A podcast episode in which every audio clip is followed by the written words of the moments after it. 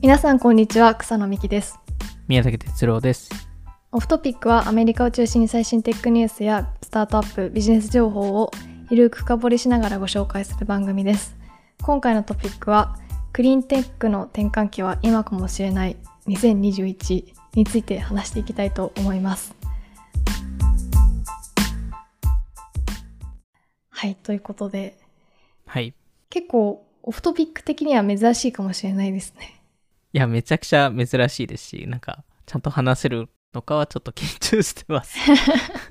結構あのもう一個やってるポッドキャスト、あのリテールとか、はい、あの ディーツーシー に特化した シーアール トークっていうポッドキャストのメディアもやってるんですけど、うんうん、そっちでサステナビリティの話は一度したことがあるんですけど、ね、はい、ちょっと今回はもっとあの大きめな広く話をもっとしていきたいなと思って、うん、あの今回はっていう感じですよね。そうですね、まさにそうだと思います。はい、ということで、君の声を届けようアンカー。私たちの番組はポッドキャストの制作から配信まで全ての機能が揃ったアンカーというアプリで配信しています。はい、今回はじゃあ何から話し始めましょうか。そうですね、えーっとはい、まずはカリフォルニア、まあやばい状況ですよねっていうところから始めましょうか。あの干ばつとか山火事とかも、そうですね、しょっちゅうありますよね。本当にいろいろ課題になってて、まあ、その例えばその干ばつの話とかで言うと、もう水が足りてないっていう状況だったりするので、あの多分過去ごひゃくねんほど多分見たことないレベルの干ばつになっていて、異常気象異常気象です、まあ、異常気象がもう何年も続いてるって感じですね。へー。なのでこれはもう異常気象になってるのかっていう話もあるんですけど、あの、はい、それこそその、えーまあ、カリフォルニアって、まあ、山があって、山に雪ってもちろん積もるんですけど、はい、あのその雪の積もり積もったレベルがパーセンテージで毎回あの毎年計算されてるんですけど、はい、それがろくがつ時点で ゼロパーセント になったんですよね。なので雪がないと。でもちろんそれってその、まあ、温度がすごい上がったりそういうのもしていて、でちょっとそこには後で戻るんですけど、うん、まあ、例えばそのあのカリフォルニアから出てブリティッシュコロンビア、はい、カナダにありますけど、それって確か温度がなんかあのよんじゅうきゅうどまで上がったりして、はい、でそこでその影響でその 住, 住んでいるっていう、まあ、動物が、えっと、じゅうおく、これ単位なんて言えばいいんですかね、じゅうおく匹とこですか。じゅうおく匹が、はい、えっと、もしかしたらそれでいなくなっちゃうかもっていう、えーえまあ、本当にムール貝とかその、まあ、水がもうこれだけあの温度が上がってしまうとかなり影響されちゃうので、それであの水のクオリティが変わって、それで、えーまあ、そうです、あのムール貝がいなくなって、でムール貝ってあの水をきれいにする役割を持ってるので、知らなかった。なんでそれに落ちて水のクオリティが下がって、でそれで魚とかも影響されるみたいな、えー、まあそういう状況もあって、でもちろんそのより、えー、温度が高いと、もちろんエアコンとかそういうのをもっと使うと思うんですけど、そうするとエネルギーの、えー、需要が上がりますと、まあ、電気ですよね。で、えっと、ただ例えばそのカリフォルニア戻ると、まあ、雪がないですと、はい、で雪がなぜ重要なのかというと、雪が溶けてそれが水として流れてくれるんですよね。うーん。で、えっと、それによって水力発電が生まれるんですけど、で、えっと、にせんじゅうきゅうねんから比べると今のカリフォルニアの水力発電の量って ななじゅっパーセント ダウンなんですよ。えー、ななじゅっパーセント。はい。なんで雪がないと川が流れないっていう話で。わー。で、干ばつに、はい、そうです、そうです。逆にカリフォルニアの じゅっパーセント 以上の電力って水力発電から来てるんですよ。そんなになんですね。そんなになんですよ。それは知らなかったです。実は。へー。で今より電力が必要とされている、ただ電力が、えー、ない状況にあります。で、えー、まあ森とかが、えー、まあ干ばつとかに よ, よって、えー、よりなんですかね、か乾いてるって言えばいいんですかね。うーん。でそれによって、まあ、次に話すトピックが、まあ、草野さんも 最, 最初の方に言いました山火事ですよね。山火事はもう大問題ですよね、本当に。そうですよね。それこそ去年多分だいぶニュースになったと思うんですけど、はい、あのブレードランナーっぽいあのオレンジ色の状況になったっていうのも、やっぱりあの今、まあ、今現在数ヶ月前かもしれないですけど、州のよんわりが干ばつの非常事態にあって、うーんでやっぱり水がないとすごい乾いてると火がつきやすいっていうのもあって、うーんでカリフォルニアはえっと、えー、英語の単位で言うとさんじゅうさんミリオンエーカーズなんですけど、多分えっと平方キロメートルで言うとじゅうさんまんへいほうキロメートルがえっと、えー、確か森なんですよ。お、まあ、いわゆるカリフォルニアのさんぶんのいちが森なんですよ。ああ、なるほど。簡単に言うと去年もそうですし今年もそうですけど、これだけ燃えてるじゃないですか、山火事にをして。うーんで実際どれだけ燃やしたかと簡単に言いますと、去年、えー、燃やした、えーまあ、そのいろんな森とかが燃え山火事の影響で燃えた中で、そのカリフォルニア州でその、まあ、車から出る二酸化炭素ってあるじゃないですか、はい、その いってんごばいぶん燃やしてるんですよ。へー、なんで山火事の方が悪影響を及ぼしてるんですよ、いわゆる。でも本当ずっとですよね、今年も、うん、なんかもう先月とかもそうですね、話題になってましたもんね。話題になってましたよね。いやー、でしかもこれっていろんな影響を及ぼしていまして、そのカリフォルニアって、えっと、よく言う エーキューアイ って日本でもあるんですかね、多分中国とかではよくあると思うんですけど、その 空, 空気質指 数, 指数っていうんですかね、それが、えっとまあ、ある一定レベルひゃくごじゅうを超えると、うん、カリフォルニアのルール上であのえし外で仕事できなくなるんですよ。あ、まあ、危険なんでっていう話で、はい、でカリフォルニアでさんびゃくまんにんが外で仕事してるんですよ。うーんでそうすると彼らが、えー、の仕事した分が全部なくなるので、その期間中はそうすると経済的にインパクトありますよねっていうのは一個ありますよね。仕事収入なくなっちゃうってことですもんね。なんか別に何か保証されてるわけでもないんですね、うん、そうですね、まさに。しかもそれがその、その企業に対してもアウトプットができ出なくなるので、その企業も売り上げが作れないと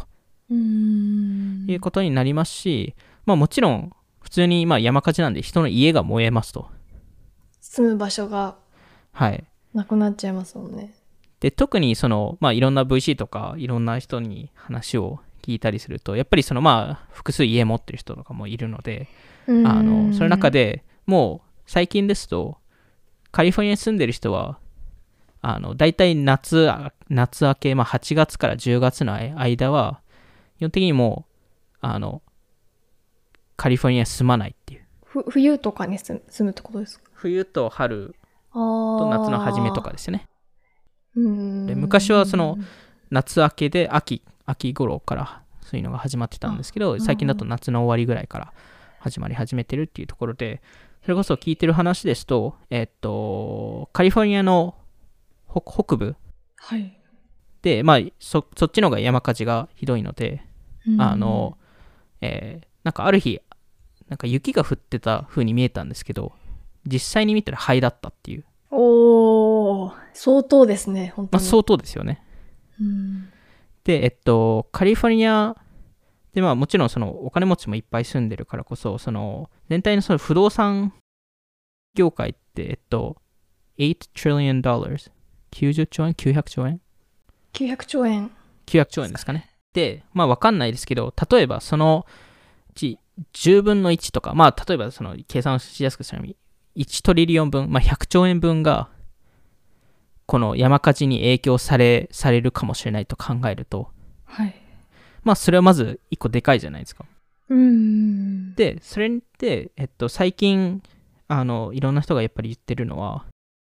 もう火災保険を取れないと。もう当たり前すぎて。まあそう、そうなんですよ。当たり前すぎてもう取れませんと、えー、保険も対応できないって。はい、で逆にこのいちトリリオン分の家が火災保険を取れな、取れない状況なのに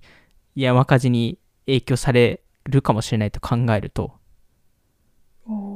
まあ、あの当然なことからめちゃくちゃ売られますよね。うーんみんな売りに入りますよね。はい、でそれで売りに入ってでも誰も買わないかもしれない、で買ったとしても山火事に燃える、うん、でそれこれって去年ナパで起きてたんですけど、はい、みんなそこで一旦家を買ったんです、家を買ってたんですけど、そこで山火事で、でそこがやっぱ山火事で去年影響されたのでターホっていう別のところに行ったんですけど、うん、どこら辺、えっと、そこも 北, 北部なんですけど、うん、まあちょっと地方なので、まあ、すごい、はい、あの綺麗な場所なんですけど、そこもやっぱり今年すごい影響されて、みんなそこに引っ越したんですけど、みんなすぐ出て行って、で結局そういう山火事があった時って誰が最終的にお金払うかってやっぱアメリカ政府なんですよね。うーん、結局そういう例えばその何年、えっと、じゅうねん以上前ですかね、その、えー、ハリケーンカトリーナがあった時って、はい、えっと、アメリカ政府ってひゃくじゅうビリオンぐらい使ってるんですよね、そこの復帰のために。えー、なんでこれだけ経済インパクトがあるっていうのがおそらく年 よん,ご 回起きてしまう状況に な, なりますと今後。うー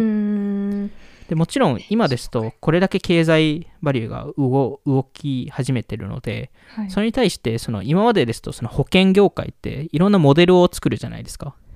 そのどれくらいリスクがあるかみたいな、はい、うーん、で実はその、えー、天気保険みたいなのってあるんですよ。自然災害、そう、自然災害用の保険とか、はい、その、はい、それこそパンデミックの保険とかのスタートアップとかも立ち上がってたんですけど、はい、もう特にその火災保険とかその環境変化による保険っていうのがデータがもう過去データを使えなくなっちゃったので、これだけ変わってるんで、へー、なんであのどちらかというと予測しないといけない時代になりましたと。まあでもカリフォルニア例えば以外見てもそれこそ数ヶ月前でしたっけ、そのニューヨークとか、はい、大洪水がありましたね、本当にありましたよね、本当にあの地下鉄とかも水がわーってなって、で本当地下住んでる方、ね、みんなびしゃびしゃになってましたね、すごい大変、いや本当そうですよね、うん、いや大変だなと思いました。うん、まあそれこそ僕もその知り合いの知り合いがそのいっかいにガレージが置いてあって、そこに車とかバイクとか置いてあったんですけど全部ダメになったって言ってましたし、うーん、であの草野さんが言うようにニューヨークってあのまあこれだけ人気な街なのでやっぱ地下地下のアパートとかっていうのもいっぱいあるんですけど、はい、うーん、今後考えこういう洪水がもっと頻繁に起きるって考えるともう地下なんて絶対住めないじゃないですか。うーん、で場合によって場合によってはもういっかいに住めないじゃないですか。そうですね。で例えばフロリダ州とかって洪水が多い場所なので、うん、いっかいは基本的にあのガラ空きにしてるんですよ。うーん、水が通りやすいように。うーん、でにかいから、えっと、住める場所にしてたりするんですけど、もう整備めちゃくちゃ整備して住むやり方しかないですよね、うんうん、そうですよね。ニューヨークってやっぱ その、それに対応してない街なので、うーん、でそうするとそういうアパートを一から作り直さないといけないとか、それは大変だ。逆にアパートの地下といっかいは誰も住まなくなるのでそこ、そこの売り上げがゼロになってしまうとか、うーん、やっぱりいろんな感じでここの課題っていうのがありますと。地下鉄は早く整備しないといけないですね、本当に。いやどうするんですかね、あのシステム本当にリプレイスできるのかな、あのいや結構厳しいと思います。まあでもやっぱりこういうところがある中でやっぱりそのいろんなそのサステイナビリティの取り組みって多分始まったと思うんですけど、はい、それに対してこういうソリューションがいいんじゃないですかとか、例えばリサイクルしましょうとか、あの、えー、まあ例えばファッション業界だとレンタルしましょうとか、二次流通がいいですよとか、多分いろんなあの話題が出たりとか、あの、まあ、いろんなソリューションが提案されたりしているんですけど、うん、この業界ってすごい難しくて、何が本当にサステイナブルなのかっていうのが非常に分かりにくいんですよね。分かりにくいですし、本当に測り、うん、測ることがめちゃくちゃ時間かかりますよね、うん、そうですよね。何かどこまでがあうん、ステ、うん、あのスコープいちにさんみたいな話じゃないですか。ありましたね。本当になんか消費者との関係の中でどれぐらいこれはサステナブルなのかみたいな、うん、もういろいろ測りきれないところまでありますよね。いや本当そうで、そうなんですよね。それこそなんか例えばそのにファッション業界だと二次流通とかレンタルってすごい、はい、あのサステイナブルですよって言いながら、なんかそれによって消費それによっていろんな消費が上がってしまうと結局サステイナブルじゃないじゃんとか、うんうん、まあ例えばハイブリッドカーでよくよくあの言われてた調査があって、あのハイブリッドカーを作る、えー、エネルギーコストって実はハマーを作るエネルギーコストよりめちゃくちゃ高くて、へー、でしかもハイブリッドカーなんで人によってはあのもっと運転していいって思っちゃって、えー、それで結果環境にあんまり良くないかもっていう話も出てきたりとかしてるんですけど、まあやっぱりその、はい、例えばその電気自動車とかソーラーパネルとか、えー、グリーンエネルギーのハードウェアとかっていろいろあると思うんですけど、はい、これって果たしてどれだけグリーンなのかっていうところはもちろん懸念としてあって。グリーンじゃないんですか？えっと、もちろんその全体のコンセプトもグリーンだと思いますし、まあ、はい、あのあのまあその燃料をその石油を使わないっていう意味だと一部そうだと思うんですけど、例えばですけどテスラのバッテリーってあのニッケルを、はい、えが必要なんですよ、バッテリー作るのに。でニッケルって意外と少なくて、でニッケルのマイニングをしないといけないんですけど、取りに行かないといけないんですけど、はいはい、そのマイニングのプロセスがすごい環境に悪いんですよ。おー。で大体の電気自動車の車のバッテリーって ろくじゅうごパーセント ニッケルなんですよ。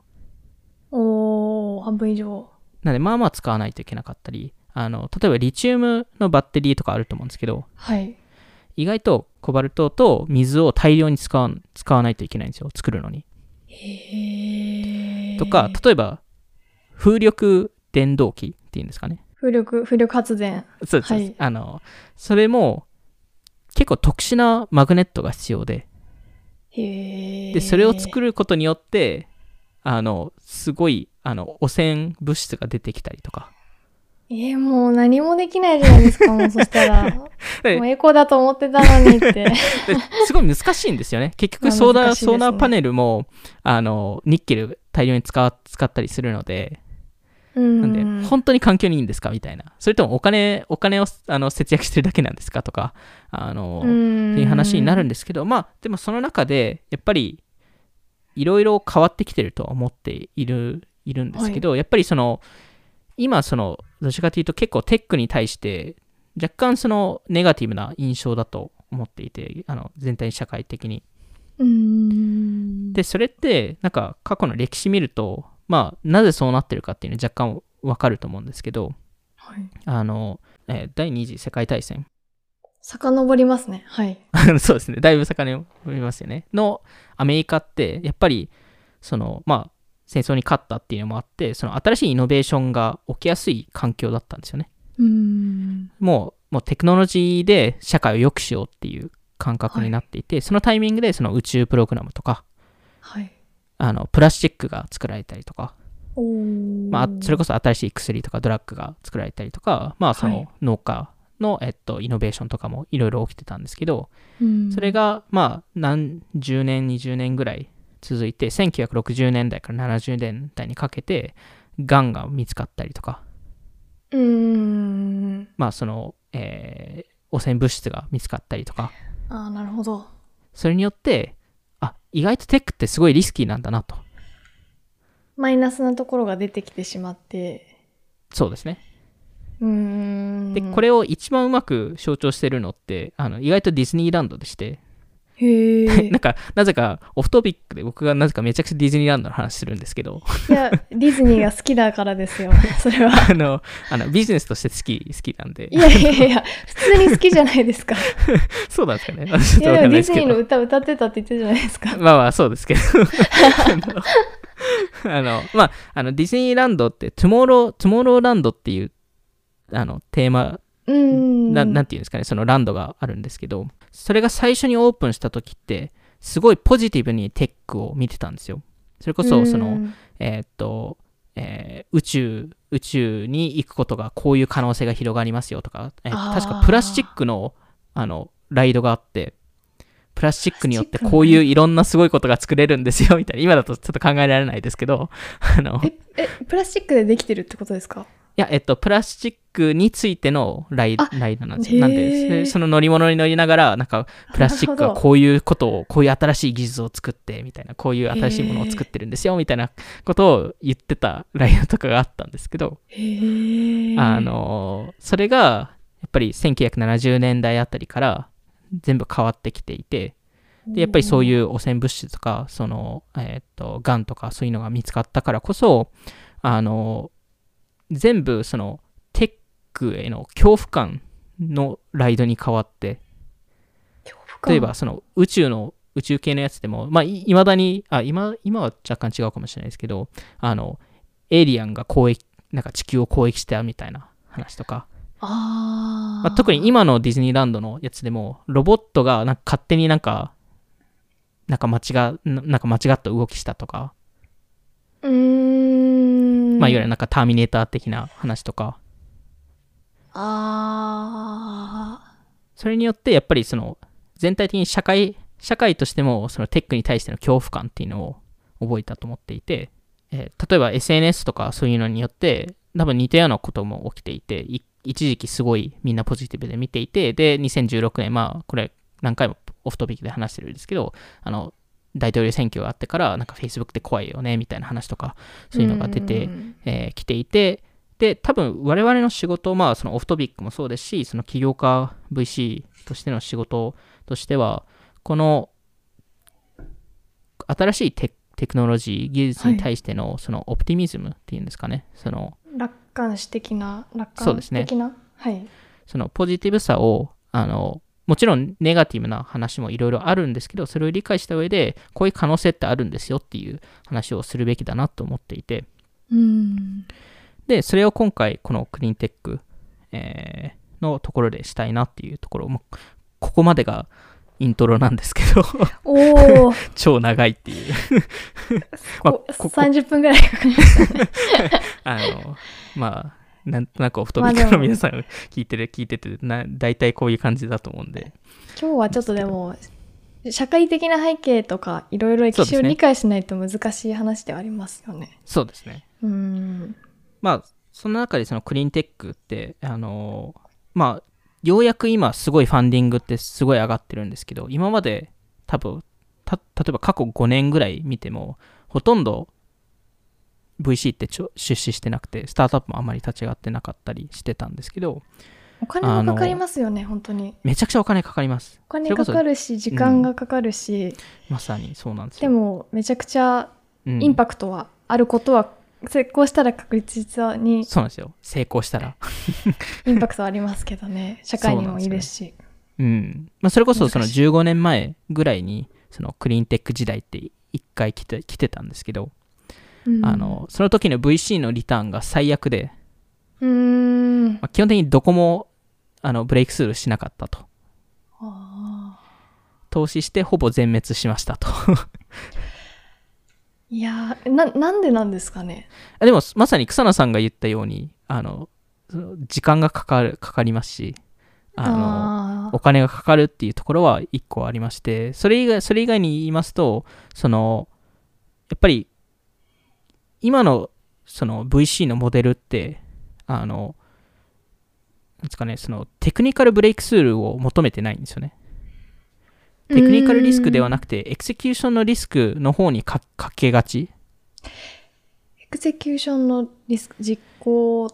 そうですね、そのチームとして何かしら実行できるかという、そのアイデアを実行できるかっていう話で、あ、まあ、特にそのディープテックほど、はい、その 技, 技術自体を作るのが大変だったりするので、逆にソフトウェアですとある程度技術がある中でこういうユースケースを作ろうとか、こういう ビーツービー のソフトウェアを作ろうとかってなるので、なんでその技術的なリスクってそこまでなかったりするんですよね、そのあのディープテックと比べると。確かに。でどちらかというとそれを実行して、それをあのえー、普及、普及させられるのかという話になるんですけど、あのそれ以前にこのものを実際作れるんですかっていうのがこのクリーンテックとかディープテック業界では課題になっていて、それがまあたまたまそのタイミングだと作れなかったっていう話もありますと。でそれが、はい、まあ今ようやく今もう一回そのクリーンテックの時代が来てるって言われていて、まあ、すごい ブイシー が出資してるんですけど、それってなぜかと言いますと、はい、このクリーンテック業界の中でターニングポイントがようやく来たなっていうところで、うーんでこのターニングポイントを考えるときには、えーまあ、いわゆるそのインフラがインフラがある程度整いましたというところなんですけど、はい、それこそ例えば Windows 作るのに エムエスドス って必要だったりとか、うーんあのそういうのが必要だと思うんですけど、まあ、ここのそのインフラその何かしらの業界が爆発的に伸びるためには、えー、多分にステップのプロセスが必要で、にステップまずは、えー、新しいアイディアとか新しいユースケースが出ないといけないですと、まあ、ユースケースはい、はい、そのまあそういうインターフェースが出ないといけなくて、ユーザーインターフェースがでそこに追い、追いついてインフラが出来上がるんですよね。そっちが先なんですね。ユースケースそっちが先なんですよ。逆にインフラを準備できないので、インフラってなんかこういう技術があったからこういうサービス生まれたよねじゃなくて、こういうサービスが普及し始めて生まれたからそれに対してのインフラを作りましょうと。あで例えばですけどアプリストアってあるじゃないですか。はい、はい、でもアプリストアっていうインフラ、まあそのストアエコシステムっていうものを作るにはまず iPhone って必要じゃないですか。でアプリストアって最初 iPhone が出てきた時に存在しなかったんですよね。確かになかったですね。そうなんですよ。 iPhone が先に出てきて、その後こういうここの中でいろんなアプリをいろんな人が作りたいってなってアプリストアって出てきたと思うんですけど、うーんそれもまさにユースケース iPhone っていうユースケースが出てきたからこそアプリストアが出てきましたと。でそれによってアプリっていう市場がすごい伸びるじゃないですか。はい。でそこでいろんなアプリが出てくるわけじゃないですか。それこそ Uber とか、まあ、Tinder とかわかんないですけど、なんか、えっと、Facebook とか、まあ、そういうのもいろんなアプリが出てきて、それに対していやじゃあそこに対してのインフラがじゃあ次何が出てくるかというと、アプリのアナリティクスとか、うーんそれこそ例えばミックスパネルとかアンプリテュードとか、まあ、それ以外にもいっぱいありますけど、そういうのが出てきますと。で次に例えばそのライブ配信とか、はい、ミアキャットとか、それこそ エイチキュー トリビアとか、ペリスコープとか、そうですね、ペリスコープとか、はい、そういうものがいろいろ出てきて、えこれってこう、こういうアプリもいろんなインフラが必要ですよね、ですよねと。それで出てくるのがアゴラとかツイリオとか、そういうものだと思うんですよ。あなるほど。なんでこういうこの流れって実は結構重要だと思ってて、最初にブレイクスルーなユースケースが出てきて、そこでその次の世代をえ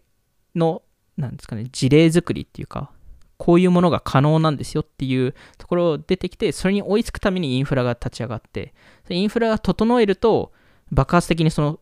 市場って伸びると思っていて、うーんでまあこれ の, あの違う言い方で、えー、見ますと、そのあのこれえー、っとこれはその、えー、元 Facebook で、えー、っと今ソーシャルキャピタルの、えー、チャマスさん、はい、が、えっと、話してたことなんですけど、あのにせんろくねんに彼が、えー、Facebook に当時いた時に、はい、あのまあ、当時は エーダブリューエス っていうものが存在しなかったので、あの自社でサーバーを、えーまあ、作ってたわけなんですけど、サンタクララにあって、で そ, それをそのチャマスさんと、えー、当時の Facebook の シーティーオー、まあ、初期 シーティーオー のアダム・ディアンジェロさん、はいが一緒にサーバーをあの立ち上げてたんですけど、うん、にせんはちねんにアダム・ディアンジェロさんって退職するんですけど、うんまあ、その時に Quora っていうサービスを立ち上げに辞めるんですけど、はい、その時にたまたまチャマスさんと話す機会があって、でそのサーバーとかどうするんですかってチャマスさんが聞いたら、 エーダブリューエス っていうもので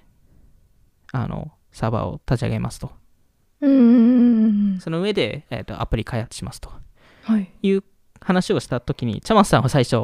やお前バカ、バカなんじゃないかみたいな 話, 話だったらしいんですけど、はい、クレイジーなんじゃないかみたいな、あの自社で立ち上げるのは当たり前だと当時思ってたんですけど、今はそれを思うと全然違うじゃないですか。私はあのサービスで作るの危ないぞって、うん、そうですそうです。しかも全部クラウド上でやるのっていう、うん、でもそれが今普通になっていて、この エーダブリューエス っていうのがもう基本的にどのアプリもその上で存在している中で、うん、あのこのテックスタックが、えー、よりシンプルになったことによって、それによって圧倒的に起業家が入りやすくなったんですよね。全部揃えなくてもさ、それ自社でやらなくてもいいですもんね。そうです。それこそ Netflix も初期は エーダブリューエス、エーダブリューエス なかったので自分たちでサーバーとか立ち上げてましたけど、今だと別に、ね、まあ作りたければある程度多分簡単に Netflix の競合って作れるわけじゃないですか。確かに Netflix をその時作るよりも全然簡単にできますよね。圧倒的に多分できるので、なんでここのベースのインフラ、テックスタックが整ったタイミングでとんでもない数の起業家が入ってくるんですよね。うーん。でこれが今バイ、バイオテックで行われていることなんですよ。えめっちゃすごい起業家いっぱいいそう。そうなんですよ。で、まさにこのバイオテックのツールチェーンとか、まあ、このテックスタックがようやく エーダブリューエス 化されたんですよ。はー。まあ、ほぼされ、まあ、全部されたのかちょっと分かんないですけど、まあ、結構され始めていて、はい、なんでこれをそのバイオテックの課題を全部の視点から見るのではなくて、プログラミングの課題と似たような感じで、えー、見れるような時代がようやく来ましたと。でここからが、えーまあ、今回の回と、えー、これもいつもながらあのにパートに分けてしまうんですけどあの、えー 話すえー、話したい内容で合成バイオ。難しそう難しそうですね。いや難しいですすごくなんか未来のある話ですよね。なんか、うんうん、あのー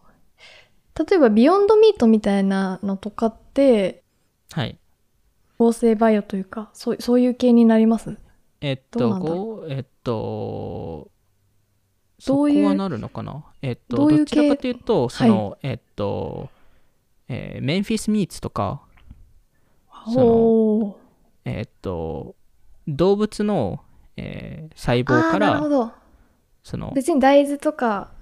はい、なんか植物性の肉でっていうものではなくて、もうバイオから作る食べ物とかそっちの方が近しいかなと思います。一応多分どっちももしかしたらそこの同じカテゴリーで定義できるかもしれないんですけど、うーんあのまあそうですね、一応多分どっちもできるんですけど、個人的にもうちょっと注目しているのがそのメンフェスミースとかそっち系で、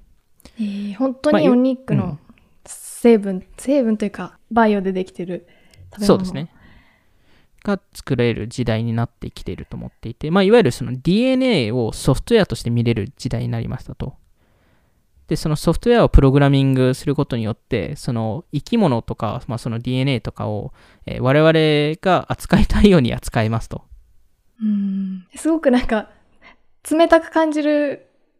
かなと思ったんですけどでもその牛を殺さずにお肉を作れたりとかっていうことですよね。例えばそういうところですよね。なんで本当にその ディーエヌエー を編集することによって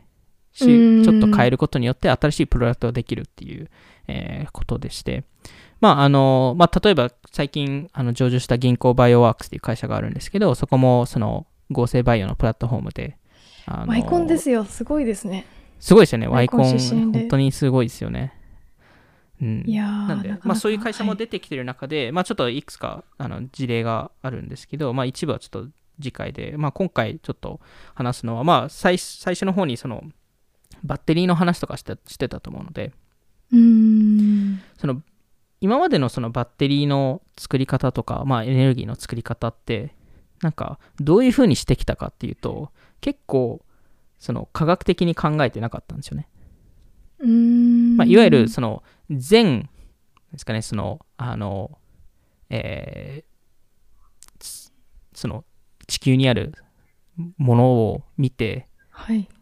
でこれとこれを合わせたらこういう形になる、こういうこれとこれを合わせたらこういう形になるっていうところを、えー、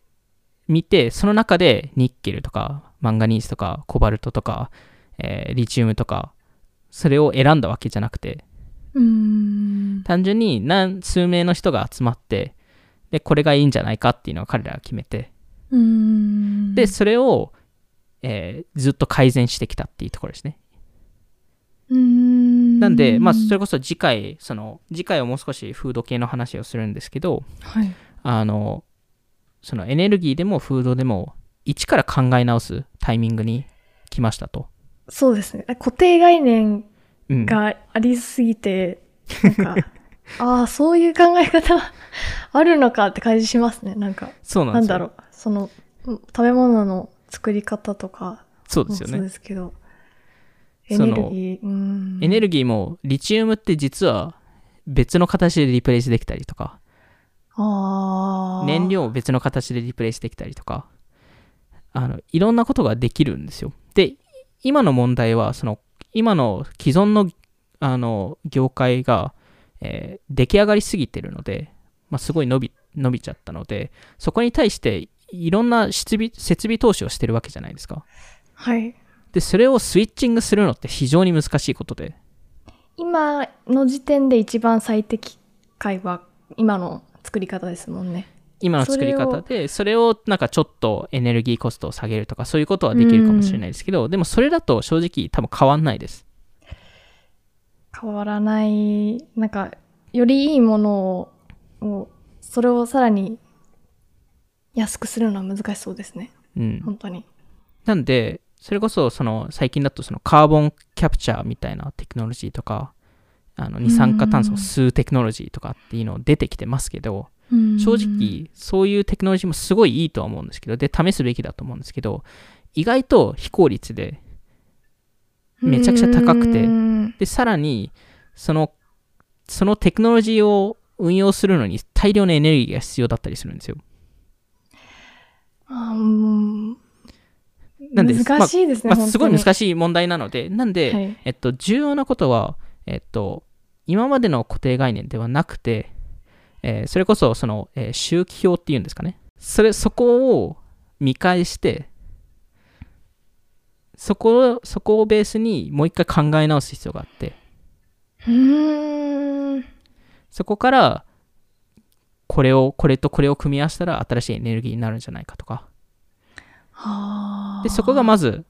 多分第一ステップとして、でそこからどういうふうに今の、えー、なんていうのかな、えっと今の、えー、物理の世界をどう乗り越えるのかっていうところまで行くと、すごいブレイクスルーが出てくると思うんですけど、あの、まあ、例えばですけどプラスチックの作り方って別に今のやり方じゃなくてもおそらくできるんですよ。そうなんですか。おそらく、えーまあ、これは本当に起業家のあの起業家が今後これを課題解決すると思うんですけど、はあ、でも分かんないですけど、例えばバイオバイオで作られたプラスチックとかって確かアイディアとかで出ているんですよ。うーん、なんでそういうか考え方を今後する必要があって、でそうすると今までの、えー、っとは話だとその、えー、消費を下げないといけないっていう話じゃないですか、サステナビリティの、はい、よく出てくるんですけど、はい、ただ正直減るトレンドには な, ならなそうですと。うーん、今の地球を見てると、はい、あのなんでそこをもちろん下げるっていうのは重要かもしれないんですけど、ただ同時に一から考え直すと消費が上がっても解決される時代って来ると思うんですよ。うーん、でそこをそこに対しての起業家とかそこに対してのソリューションにもっと、えー、注目したりとかもっと投資するっていうのが今必要だと思ってまして、アメリカだとそこがようやく動き始めてるっていうところですね。いやー、なんか本当に根本的に変わる、うん、初めてるそうですそうです感じですよね。本当に本当にそうだと思うので、まあ そ, それこそ次回はもう少しそのフード領域とか、まあ、これがどうサステナビリティにつながるのかっていう話もあるんですけど、はい、あのそこに対して話そうかなと思ってるので、はい、すいません、ちょっといろいろ今回はあのこういうな ん, なんていうのか、そのもう少しテ ク, テ, テクニカルっていうのもちょっと全然違うんですけど、あまり慣れてない話でしたけど、あの個人的にすごい、はい、あのリサーチしたい分野でもありますし、あの非常に重要な分野だと思っているので、今回ちょっとそれにこれに対してちょっとどうしてもと草野さんにお願いして話してくださいと。いやいやいや、はい、しょうがないですねっていうわけじゃないですね。全然いいとあの取り上げるべきトピックだと思うので、はい、うん、いやちょっと次回楽しみです。はい、はい、ということで今回も聞いていただきありがとうございました。オフトピックでは YouTube やニュースレターでも配信していますので、気になった方はオフトピック ジェーピー のフォローお願いします。今回の収録は YouTube でも聞くことができます。また、Spotify でじゅっぷんでわかる最新テックニュース解説、バイツも更新しているので、ぜひチェックしてみてください。それではまた次回お会いしましょう。さようなら。さようなら。